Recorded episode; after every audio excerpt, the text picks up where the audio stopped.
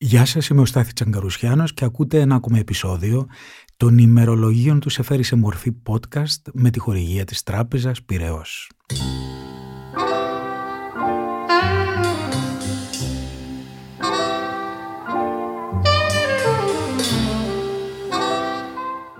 Είχαμε αφήσει στο προηγούμενο επεισόδιο μας τον ήρωά μας, τον νεαρό πρόξενο Γιώργο Σεφέρη, στην κοριτσιά της Αλβανίας, να πλαντάζει από ερωτικό πόθο μακριά από τη Μαρό.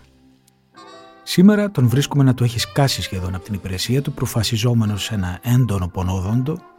Το ότι οι υπηρεσίες φαντάζομαι οι ιατρικές θα ήταν πρωτόγονες στην κοριτσά και είχε βρεθεί με τη Μαρό στη τσαγκαράδα του πηλίου. Θα περάσουν εκεί τέσσερις μέρες πάθους και τώρα γυρίζει στην κοριτσά στο προξενείο και εκεί μια Τετάρτη 30 Ιουνίου γράφει μόνο μια γραμμή στο ημερολόγιο του, αλλά τη γραμμή. Γράμμα της, καταστροφή. Είναι τα podcast της LiFO. Για να μην μακρηγορούμε, ο δεσμός του με τη Μαρό έχει γίνει πια γνωστός. Η Μαρό αναγκάζεται να τα πει όλα στον άντρα της και ο άντρας της, ο Λόντος, ο σύζυγός της, της θέτει ένα δίλημα.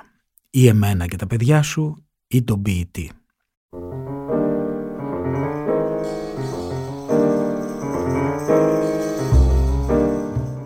Ο Σεφέρης κατεβαίνει κάποια στιγμή στην Αθήνα, συναντιέται με τον Λόντο, τον απατημένο σύζυγο και ξαναγυρίζει στην Κορίτσα. Το τι έγινε θα το γράψει πολλά χρόνια αργότερα η Μαρό και έτσι θα μπορέσει να ερμηνεύσει κανείς και την απελπισία του ποιητή μας. Ύστερα από τη συζήτησή τους, ο Ανδρέας μου είπε ότι η απόφαση ήταν πια δική μου και ότι πάντως σε ένα πράγμα είχαν συμφωνήσει απολύτως στο πώς πρέπει να δίνεται ένας gentleman. Μόλις έφυγε ο Γιώργος, ο Ανδρέας μου έθεσε το ζήτημα ορθά κοφτά. Αν έφευγα με τον Γιώργο, θα έχανα τα παιδιά. Προτίμησα να μείνω, μόλον ότι υπέφερα πολύ. Την άλλη μέρα πήρα τηλέφωνο στην Κιταθηναίων και είπα στο Γιώργο ότι θα έφευγα, γιατί την έγινα και δεν επρόκειτο να συναντηθούμε πια. Μου απάντησε με βραχνή φωνή ότι το περίμενε. Thank you.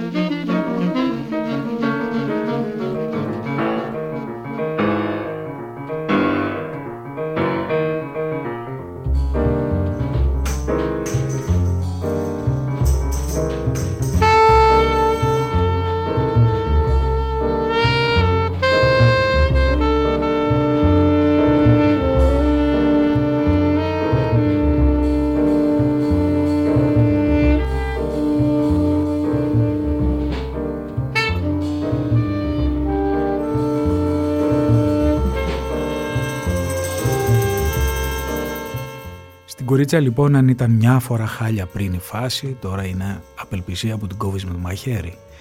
Αλλά ο Σεφέρης κάνει τον αγέροχο άντρα ότι δεν τον νοιάζει και πολύ. Καταστρέφει την αλληλογραφία του με τη Μαρό, πράξη που ήταν εξόχως αγρία αν σκεφτείς ότι η αλληλογραφία και εκείνη την εποχή αλλά και ειδικά για τον Σεφέρη κατήχε σημαντικό ρόλο στη ζωή του Κάποια στιγμή είχε φτάσει να δευτερογράφει τις επιστολές και να κρατάει αντιγραφό τους. Παραγγέλνει στην οικογένειά του ταυτόχρονα να μην ξανακούσει από αυτούς το όνομα της Μαρός.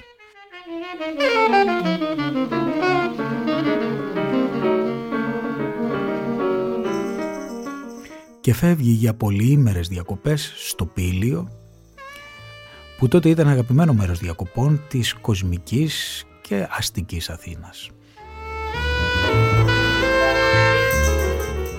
Πηγαίνεις σε ένα σανατόριο στο Πήλιο, όπου παραθέριζε όπως σας είπα η Αθηναϊκή καλή κοινωνία και για να βρίσκεται σε δουλειά και να αποδεικνύει ότι δεν είναι δυστυχισμένος, τα φτιάχνει με ένα επιφανέστατο κορίτσι του Βόλου, την φίλη Καρτάλη, την οποία στα πυκνά γράμματα που αρχίζει να στέλνει στην αδελφή του, την Ιωάννα Τσάτσου, την ονομάζει με το κωδικό όνομα Κλέλια από το μοναστήρι της Πάρμας του Σταντάλ Όλη εκείνη η καλοκαιρινή περίοδος τρεις εβδομάδες κράτησε, κατά την οποία κάνει τον ερωτήλο κατακτητή, χωρίς να αναφέρει ποτέ το χωρισμό του με τη Μαρό, έχει καταγραφεί στα γράμματά του με την Ιωάννα που κυκλοφόρησαν πρόσφατα από τις εκδόσεις Μελάνη.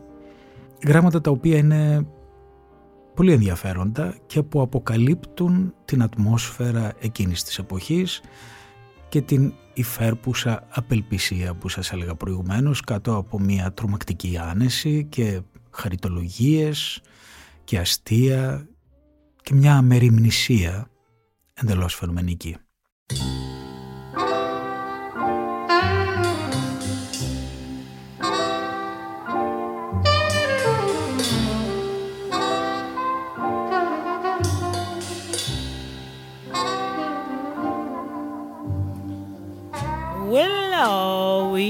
For me. Willow, weep for me. Bend your branches down along the ground and cover me. Listen to my plea. Hear me, willow,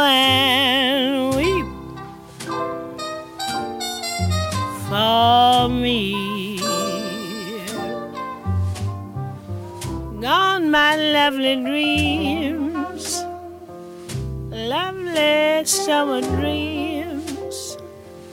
Gone and left me here to weep my tears along the stream. Sad as I can be, hear me, willow, and weep for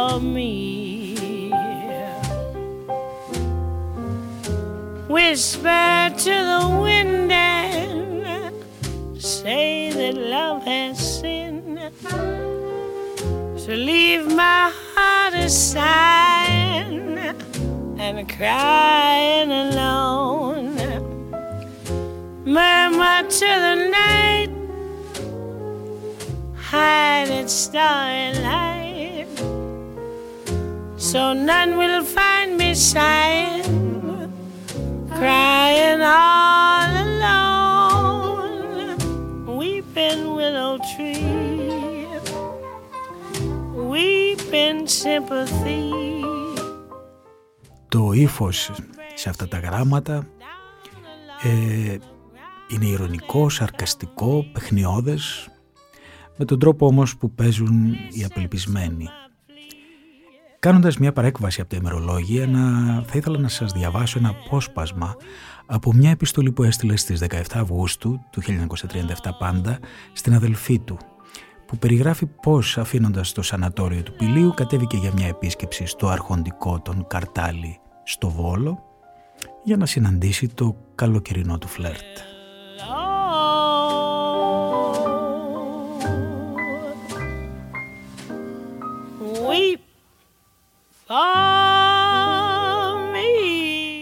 Μπαμπούλη ονόμαζε στις επιστολές αυτές χαϊδευτικά ο Σεφέρης την αδελφή του Ιωάννα. Μπαμπούλη, δεν ξέρω καλά καλά πότε και πού σταμάτησε την αφήγησή μου την πιλιορίτικη. Νομίζω εκεί που έφτασα στο Βόλο την περασμένη Τετάρτη. Θα αφήσω τον εαυτό μου να φλιαρίσει και εσύ θα ξεδιαλύνεις ό,τι μπορέσεις. Ο αδερφός σου μπορεί να μην έχει συνάρτηση στις ανθρώπινες σχέσεις, αλλά μήτε και τον βοηθούν οι κυρίες που του έδωσε η μοίρα να συναντήσει. Στην Πάρμα η πλατεία του Αγίου Νικολάου είναι άσχημη ή χαριτωμένη, εννοεί Πάρμα βέβαια το Βόλο.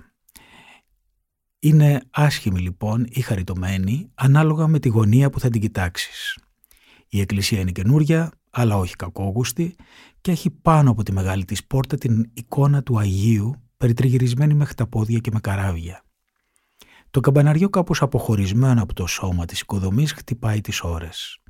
Στο βάθος είναι το βουνό, το πήλιο, με τα χωριά σπαρμένα στις πλαγιές του. Αριστερά είναι τα σπίτια της παλιάς οικογένειας των Κόντιδων, εννοεί της οικογένειας Καρτάλη, αρχοντόσπιτα χτισμένα προς το τέλος του περασμένου αιώνα, υπερήφανα και δύσπιστα. Εκεί κατέβηκα ίσια γραμμή από το βουνίσιο ερημητήριο της παλιάς μου φίλης, το σανατόριο εννοεί, καθώς χτυπούσε κατακόρυφα τις ακτίνες του ο ήλιος του Αυγούστου. «Εδώ είναι το σπίτι του κύρα Αντώνη Κόντι», μου είπε ο σοφέρ. Έσπρωξα μια καγκελόπορτα, περασμένη με πλακοστρωμένη αυλή και χτύπησα ένα κουδούνι. Μια υπηρέτρια με ύφος της φώκιας έβγαλε το κεφάλι της. Η δεσποινής Κλέλια Κόντι, το σπίτι έμοιαζε έρημο και έπρεπε να πάω στο πλαϊνό. Την Κλέλια τη βρήκα περιτριγυρισμένη από φίλες της. Μου άνοιξε η ίδια την πόρτα. «Θα μείνεις πέντε λεπτά και θα φύγεις», μου είπε βιαστικά καθώς την ακολουθούσα. Φορούσε ένα πενιουάρ φραμποάζ και κόκκινα μικονιάτικα πέδιλα. Κάθισε στο καναπέ του πατρογονικού σαλονιού. Ψηλά επίπλα με κοιλιές Λουί Φιλίπ, σκεπασμένα με κουκούλες άσπρες και στο διάδρομο ξυλογραφίες του 16ου αιώνα. Σπίτι μυθιστορηματικό. Άλλαξα λίγες φράσεις με τις απαρχιώτισες φιλενάδες της. Έπειτα, σαν να είχε δοθεί ένα μυστικό σύνθημα, χαιρέτησαν όλες και έφυγαν. «Αθλιοτέρας», είπα στην Κλέλη όταν μείναμε μόνοι. «Αν δεν σου είχα γράψει θα μ' να περιμένω χρόνια ολόκληρα πάνω στο βουνό». «Δοκίμαζα κάθε μέρα να σου τηλεφωνήσω», είπε. «Και δεν ήξερες να γράψεις, να τηλεγραφήσεις». «Αυτό δεν το σκέφτηκα». Αυτό το κορίτσι μου θυμίζει τον Σέλεϊ, μια φορά που κινδύνευε η βάρκα του στη λίμνη της Γενέβης. Περίμενε να πνιγεί χωρίς την παραμικρή κίνηση. Πάνω σε αυτό το διάλογο παρουσιάστηκε η ξομολογήτρα της Κλέλιας που είχε μπαρκάρει το πρωί. Ένα πλάσμα με αγαθή φυσιογνωμία, κατασκευασμένο σαν καράφα βαποριού με πλατιά βάση για να μην αναποδογυρίζει στη φουρτούνα. Η δεσποινής Νικολέτα. Της έδωσα το χέρι. Ο κ. Αντώνιος Κόντι, μολόν ότι ο ίσκιος του βάραινε σε ολόκληρο το σπίτι, δεν φανερώθηκε. Η Κλέλια ισχυρίζεται πως πάει κάθε πρωί στην τράπεζα και μετράει τα λεφτά του.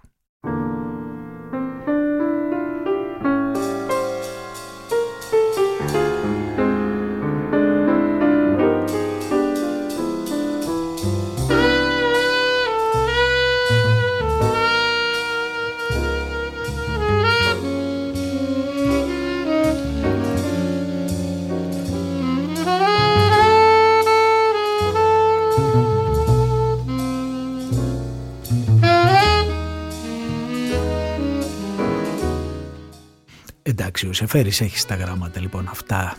Φανερό είναι μια παιχνιδιάρα άνεση. Στην πραγματικότητα όμως είναι, όπως είπαμε, βαθύτατα απελπισμένος.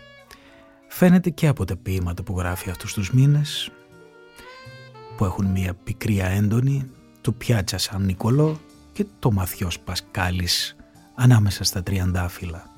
Αυτό το πικρό ποίημα που έγραψε στο μικρό ροδόνα του προξενείου της Κοριτσάς στο οποίο τον φαντάζεται κανείς να βηματίζει βαρύθιμος καπνίζοντας ένα ποίημα το οποίο μπορούμε να ακούσουμε σε μια σχετικά σπάνια ηχογράφηση του Πανεπιστημίου του Χάρβαρντ η οποία δεν έχει κυκλοφορήσει ποτέ σε βινίλιο ούτε στα ελληνικά βινίλια της Λύρας ούτε όμως και στα διεθνή.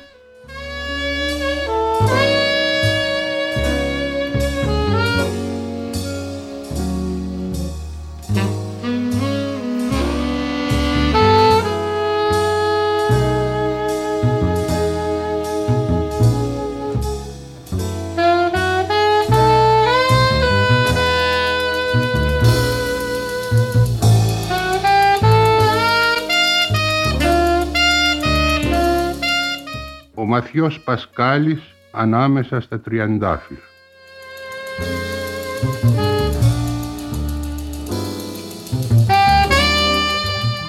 Καπνίζω χωρίς να σταματήσω από το πρωί. Αν σταματήσω τα τριαντάφυλλα θα μ' αγκαλιάσουν. Μαγκάθια και με ξεφυλισμένα πέταλα θα με πνίξουν. Φυτρώνουν στραβά όλα με το ίδιο τριανταφυλλί. Κοιτάζουν Περιμένουν να ειδούν κάποιον, δεν περνά κανείς. Πίσω από τον καπνό της πίπας μου τα παρακολουθώ, πάνω σε ένα κοτσάνι βαριεστισμένο, χωρίς ευωδιά. Στην άλλη ζωή μια γυναίκα μου έλεγε μπορείς να αγγίξεις αυτό το χέρι και είναι δικό σου αυτό το τριαντάφυλλο, είναι δικό σου, μπορείς να το πάρεις. Τώρα ή αργότερα, όταν θελήσεις.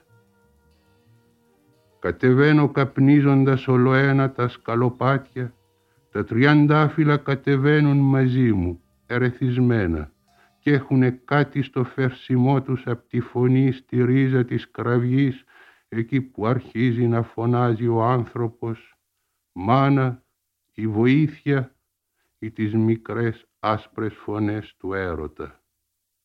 Είναι ένας μικρός κήπος, όλο τριανταφύλιες, λίγα τετραγωνικά μέτρα που χαμηλώνουν μαζί μου, καθώς κατεβαίνω τα σκαλοπάτια, χωρίς ουρανό. Κι η θεία της έλεγε «Αντιγόνη, ξέχασε σήμερα τη γυμναστική σου. Στην ηλικία σου δεν φορούσα κορσέ. Στην εποχή μου». Η θεία της ήταν ένα θλιβερό κορμί με ανάγλυφες φλέβες. Είχε πολλές ρητίδες γύρω στα αυτιά, μια ετοιμοθάνατη μύτη, αλλά τα λόγια της ήταν γεμάτα φρόνηση, πάντα. Την είδα μια μέρα να αγγίζει το στήθος της Αντιγόνης σαν το μικρό παιδί που κλέβει ένα μήλο. Τάχα θα της συναπαντήσω τη γριά γυναίκα, έτσι που κατεβαίνω. Μου είπε σαν έφυγα, ποιος ξέρει πότε θα ξαναβρεθούμε. Και έπειτα διάβασα το θανατό της σε παλιές εφημερίδες, το γάμο της Αντιγόνης και το γάμο της κόρης της Αντιγόνης χωρίς να τελειώσουν τα σκαλοπάτια μήτε ο καπνός μου που μου δίνει μια γέψη στοιχειωμένου καραβιού με μια γοργόνα σταυρωμένη τότες που ήταν όμορφη πάνω στο τιμόνι.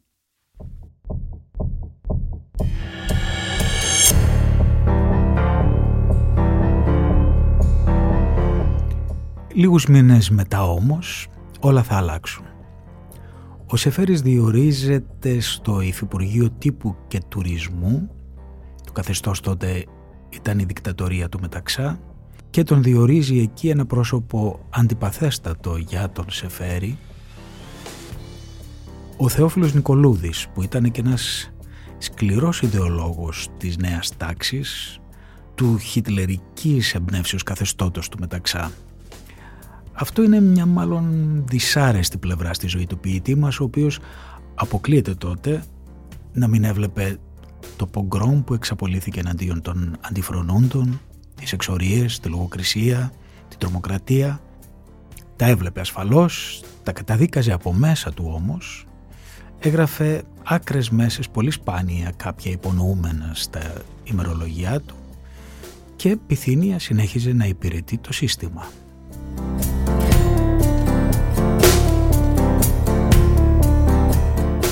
Όταν θα τον ρωτούσαν αργότερα ότι πώς δέχτηκε να συνδεθεί με ένα τέτοιο καθεστώς θα απαντούσε ότι αυτός ποτέ δεν ζήτησε το διορισμό αυτό αλλά ότι διετάχθη να κάνει έτσι και έπρεπε να υπακούσει. Την Τετάρτη στις 5 Ιανουαρίου του 1938 κάνει ωστόσο μια καταγραφή που δηλώνει, που δείχνει κάπως την εσωτερική του πάλι.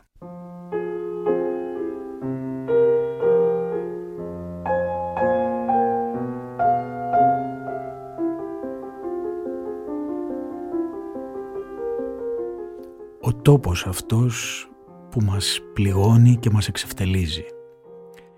Αν ήταν δίκαιο να μεγαλώσει ο τόπος αυτός, δεν ήταν για να έχουμε περισσότερους βουλευτές, νομάρχες ή χωροφύλακες ήταν για να μπορέσει να αναπτυχθεί σε μια γωνιά της γης ο ελληνισμός. Αυτή η ιδέα της ανθρώπινης αξιοσύνης και της ελευθερίας. Όχι αυτή η αρχαιολογική ιδέα. Δεν πιστεύω σε αυτούς τους ανθρώπους που φλιαρούν ή στους άλλους που δεν ξέρουν τι κάνουν. Δεν εννοώ να βουλιάξω μέσα στην απερίγραπτη μιζέρια των χαρακτήρων. Πιστεύω σε δύο-τρεις ιδέες που προχωρούν και τώρα ακόμη, ύστερα από χιλιάδες χρόνια, σε αυτή τη γλώσσα. Για αυτές τις δύο-τρεις ιδέες που μπορούν να ζήσουν εδώ και μονάχα εδώ θα μπορούσαν να ζήσουν καθώς τις σκέπτομαι, υπομένω αυτή την αθλειότητα.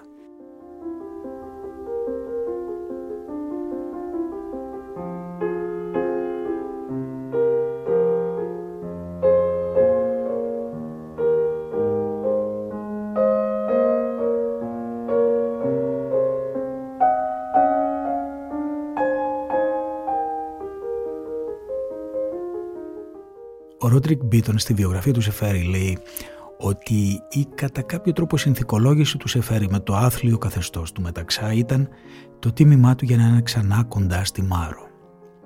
Γιατί δεν σας τα είπα, μόλις πήρε τη μετάθεσή του στην Αθήνα, η Μαρό τον περίμενε στο σταθμό του τρένου και όπως λέει η ίδια έπεσε στην αγκαλιά του και ξέσπασε σε λιγμούς. Τελικά ο έρωτας δεν μπορούσε να καταπολεμηθεί μέσα της, άφησε το σύζυγό της και πήγε τελικά να ζήσει κοντά στο Σεφέρι.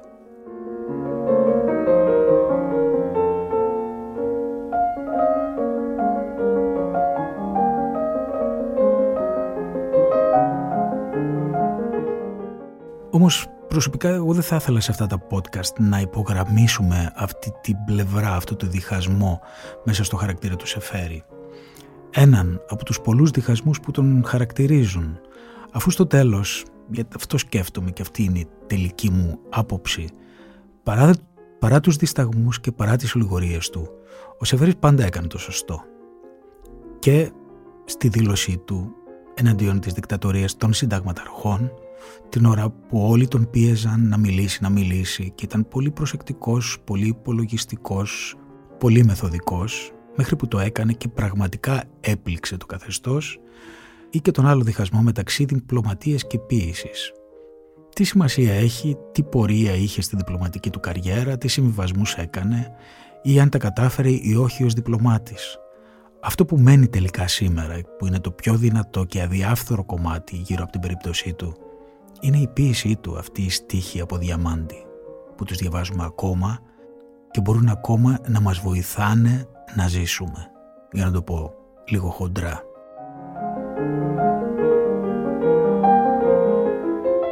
Μπορεί λοιπόν ο Σεφέρης να μην γράφει κάτι συγκεκριμένο για τις μεταξικές αθλειότητες στο ημερολόγιο του, αλλά μιλάει για κάτι που του άρεσε πολύ, για τα ταξίδια. Και εδώ κάνει μερικά ταξίδια ως κρατικός εκπρόσωπος.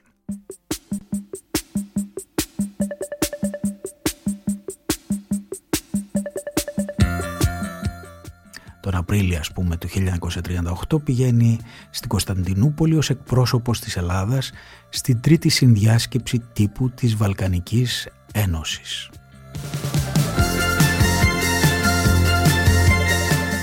Και γυρίζει σε μέρη που αγαπά πολύ και τον γοητεύουν πολύ.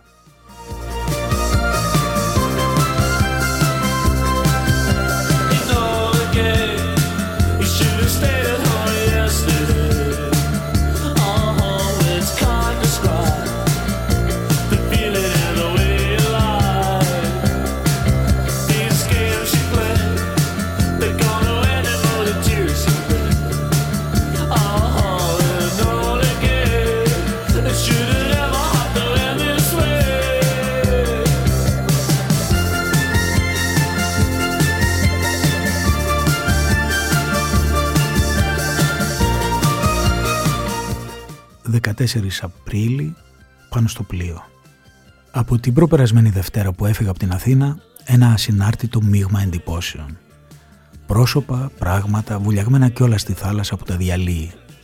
Μια πίεση αδιάκοπη και μηχανικές αντιδράσεις.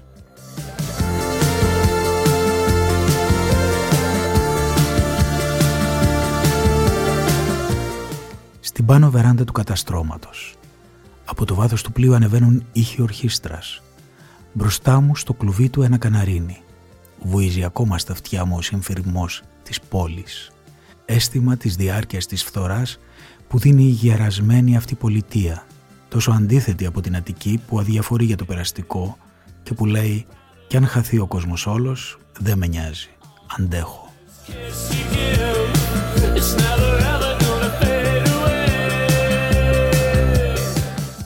Λίγους μήνες μετά τον βρίσκουμε πάνω στο πλοίο Τρανσιλβάνια να ταξιδεύει για την Κωνσταντζα της Ρουμανίας και το Βουκουρέστι μέσω Κωνσταντινούπολης πάλι ως εκπρόσωπος της Ελλάδας στη Βαλκανική Ένωση.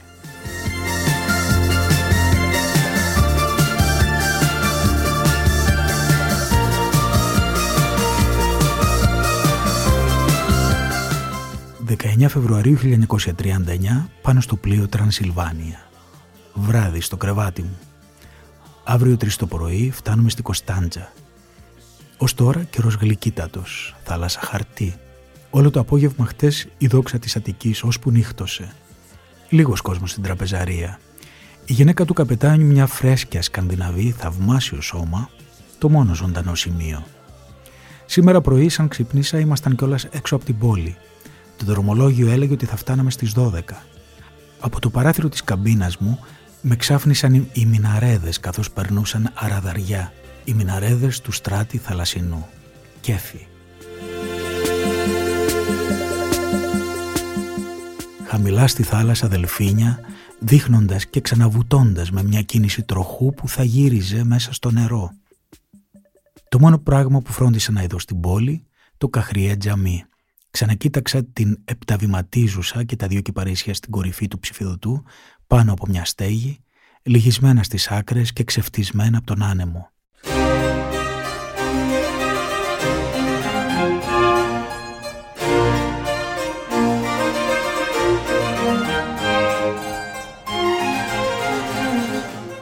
Φύγαμε από την πόλη τέσσερις το απόγευμα. Βόσπορος. Η ανυπόφορη λαγνία της φύσης διεισδυτική, διαλυτική κάπως, ως τις πόρτες της μαύρης θάλασσας.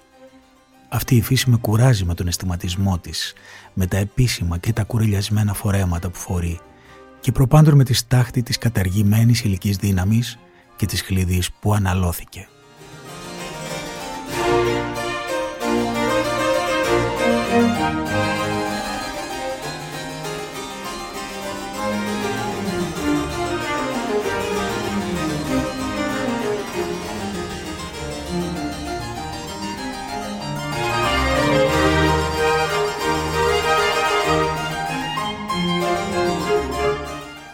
Στο Βουκουρέστι που το βλέπα πρώτη φορά, η συνηθισμένη φούρια μιας αποστολής.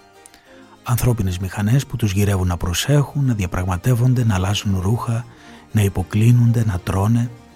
Κολυμπά κανείς εκεί μέσα και φτάνει στο τέρμα όπως μπορεί, με τα νεύρα λίγο πολύ σπασμένα.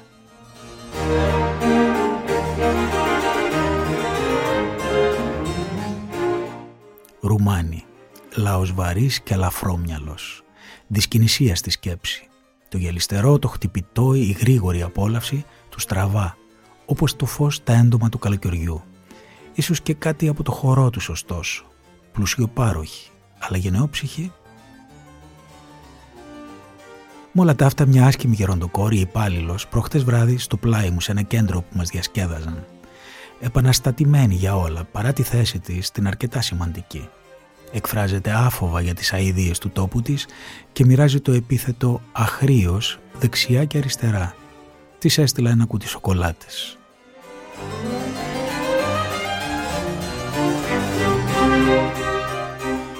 Στο παλάτι, συναυλία. Σκέφτηκα πάλι εκείνο το βράδυ το βασιλιά της Ασίνης. Πόσος θάνατος υπάρχει σε κάτι τέτοιες εκδηλώσεις. Κόσμος κενά τελετουργικός. Ο αυλάρχης με το ραβδί του καθισμένος μπροστά μου αριστερά, τρώγοντας νευρικά τα νύχια του καθώς έπαιζε η μουσική. Αργότερα, όταν με οδήγησε μπροστά στο Βασιλέα, είδα πως έτρεμε ολόκληρος.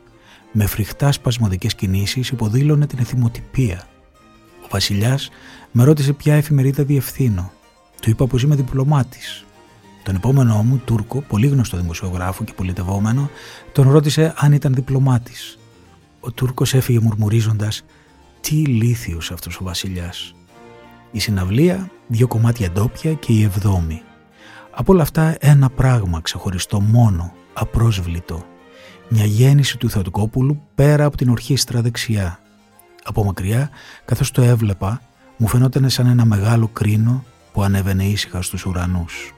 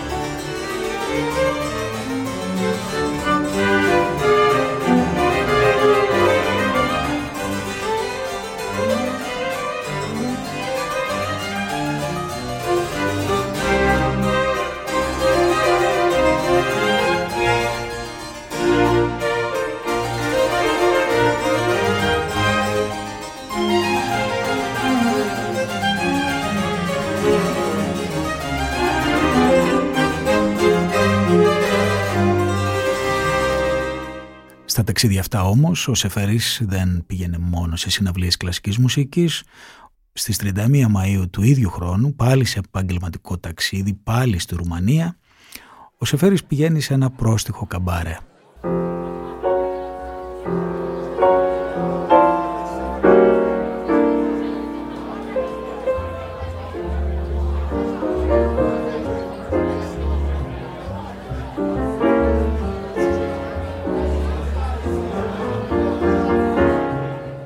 Τετάρτη 31 Μαΐου 1939. Αργά το βράδυ 10 στο Σιμπίου. Καμπαρέ Χαβάη. Ελεηνή ατμόσφαιρα σάρκας της κεντρικής Ευρώπης. Παγερή ερήμια. Καμιά δεκαριά γυναίκες, λιγότεροι άντρες. Δύο-τρία ζευγάρια χορεύουν όταν παίξει ορχήστρα. Κάποτε μια γυναίκα χάνεται ή μια άλλη ξαναγυρίζει με πρόσωπο κοκκινισμένο και υγρό.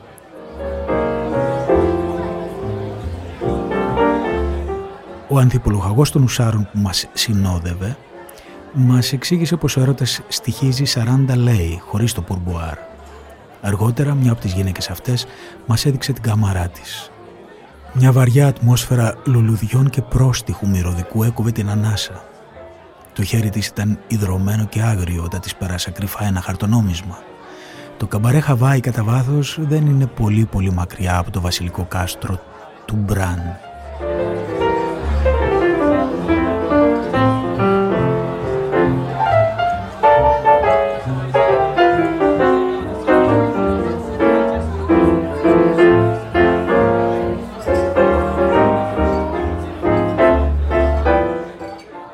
Μεταξύ η μηχανή του πολέμου ανάβει σε ολόκληρη την Ευρώπη και η Ελλάδα την παρακολουθεί προσπαθώντας να παραμείνει ουδέτερη. Το Σεπτέμβριο του 1938 και ενώ έξω από το Μόναχο ο Χίτλερ και ο Τσαμπερλέν διαπραγματεύονται και η Ευρώπη περιμένει με κομμένη την ανάσα αν θα ξεσπάσει ο πόλεμος ή θα υπογραφεί τελικά ένα βραχίδι όπως αποδείχτηκε σύμφωνο ειρήνης, ο Σεφέρης καλείται ξαφνικά να πάει στο αθηναϊκό πρακτορείο τύπου, ώστε αν μπει η Ελλάδα στον πόλεμο να πρέπει να βγάλει μια δέουσα ανακοίνωση. Ας δούμε μια καταγραφή από αρκετές που θα ακολουθήσουν στα επόμενα ημερολογιά του, μέσα από τα οποία καταλαβαίνει κανείς ότι ο Σεφέρης καταλάβαινε πολύ καλά από πολιτική και διέκρινε πολύ διορατικά τα δεινά τα οποία θα επέλθουν πάνω στην Ευρώπη και στην Ελλάδα.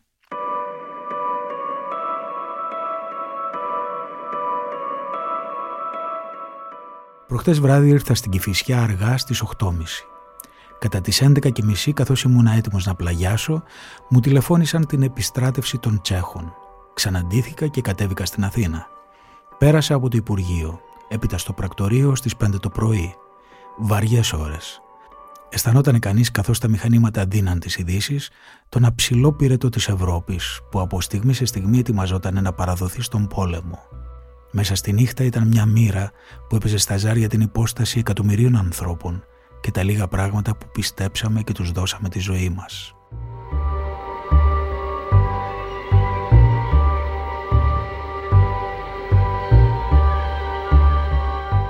Έφυγα από το πρακτορείο όταν λάβαμε την είδηση πως ο Τσαμπερλάιν πήγαινε κοιμηθεί. Πεινούσα. Πήγα να πάρω κάτι στην Εκάλη, κουρασμένος. Ένιωθα μόνος, αποχωρισμένος από τα πάντα θα ήταν ίσως η πρώτη στιγμή που είχα τη συνέστηση πως γέρασα. Πως είναι δυνατόν να υπάρχουν άνθρωποι νεότεροι μου που να μην είναι σε θέση να τους καταλάβω. Που θα μπορούσαν να σκεφτούν πως τα πράγματα που νόμιζα άξια είναι χασομέρι και για αυτούς ξεπερασμένα.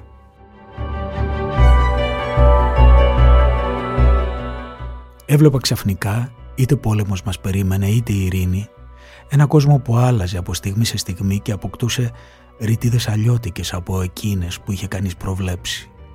Ένας Γάλλος ανταποκριτής στο πρακτορείο, πολύ νευριασμένος, μου έλεγε «Ζούμε στιγμές τραγικές, κύριε». Θυμόταν τον περασμένο πόλεμο, τα αδέρφια του. Αισθανότανε με το μικρό του τρόπο την Ευρώπη. Κανένας από τους συμπατριώτες που έτυχε να ειδώ δεν αισθανότανε τίποτα σοβαρά, εκτός από τα μικροσυμφέροντά του.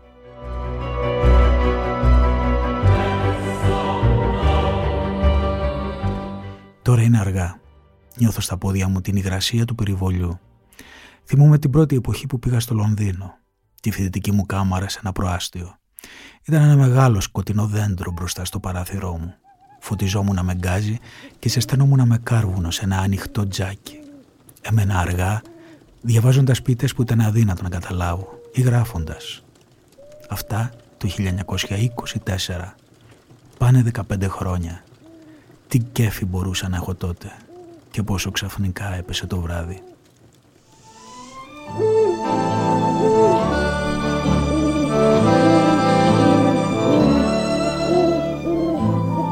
I don't know why, but I'm feeling so sad. I long to try something I've never had. Never had no kissing. Oh, what I've been missing.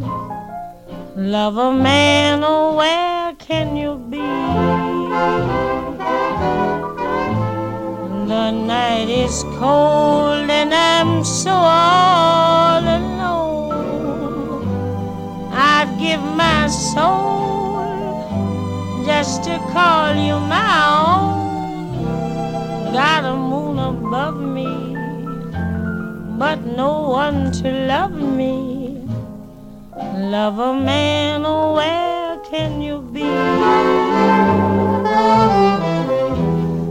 I've heard it said that the thrill of romance. Η τελευταία ήσυχη νύχτα του Σεφέρη, σχετικά μιλώντας πάντα, ήσυχη, πριν τον πόλεμο, τουλάχιστον από αυτές που είναι καταγεγραμμένες, είναι μια 5η 3 Αυγούστου του 1939, που ο Σεφέρης πάει στην Κηφισιά και απέναντι στο χάος που έρχεται, πάει στο Κατσίμπαλι, στο σπίτι των Κατσίμπαλι, και απέναντι στο χάος που έρχεται, οι άνθρωποι αυτοί, δοσμένοι στην τέχνη, διαβάζουν εσχύλο την διαμαντένια τάξη και τη δικαιοσύνη που συνέχει τις τραγωδίες του σε λόγια και στίχους που θα ακολουθήσουν το Σεφέρι όλη την επόμενη εποχή στην περιπλάνησή του στην Αφρική, στο Κάιρο, στη Μέση Ανατολή.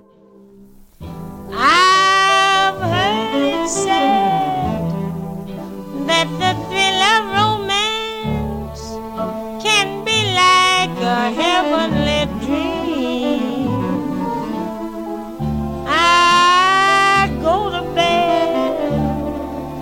a prayer that you'll make love to me. Strange as it seems, someday we'll meet and you'll dry all my tears. Then whisper sweet little things in my ears, a hugging and a kissing. Oh, what we've been missing. Love a man. Where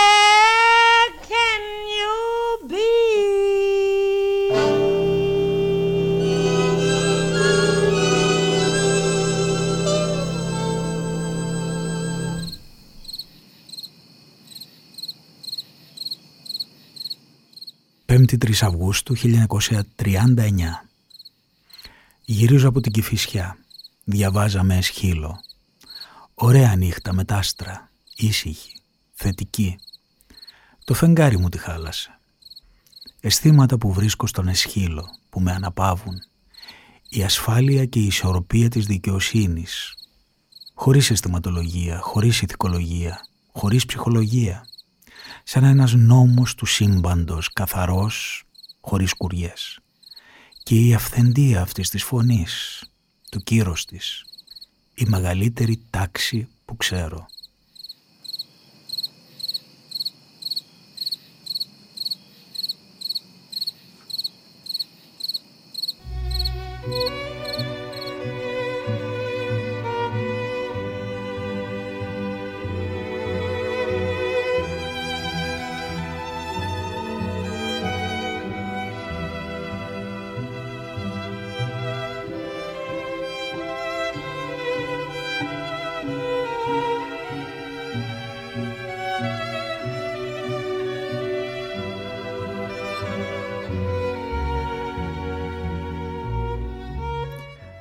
Δυστυχώς αυτή η τάξη του εσχύλου στην οποία αναφέρεται ο Σεφέρης δεν επρόκειτο να εφαρμοστεί στα χρόνια που ερχότανε.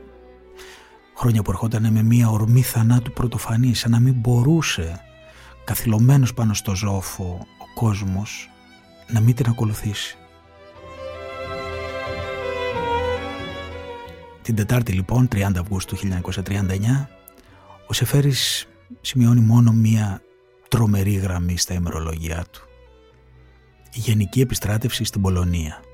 Τέλειωσε η 20 ετής ανακοχή.